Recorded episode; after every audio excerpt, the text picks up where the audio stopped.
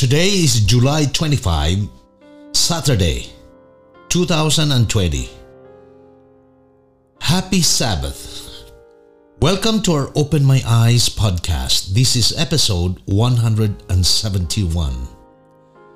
For this Sabbath, let's read Ezekiel chapters 14 to 16.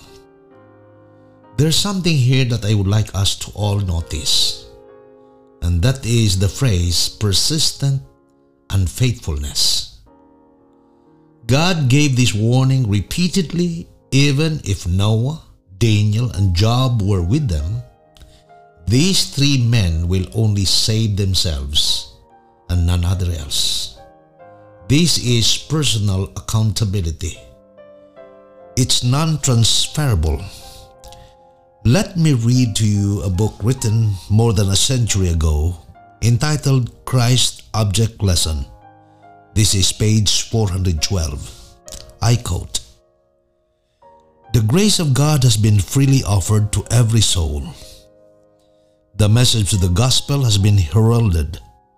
Let him that is athirst come, and whosoever will, let him take the water of life freely. Revelation 22:17. But character is not transferable. No man can believe for another. No man can receive the Spirit for another. No man can impart to another the character which is the fruit of the Spirit's working. End quote.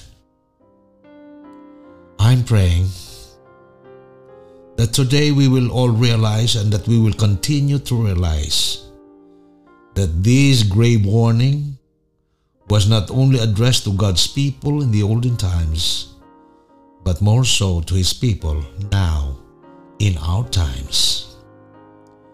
I urge everyone to take heed to this warning humbly and prayerfully.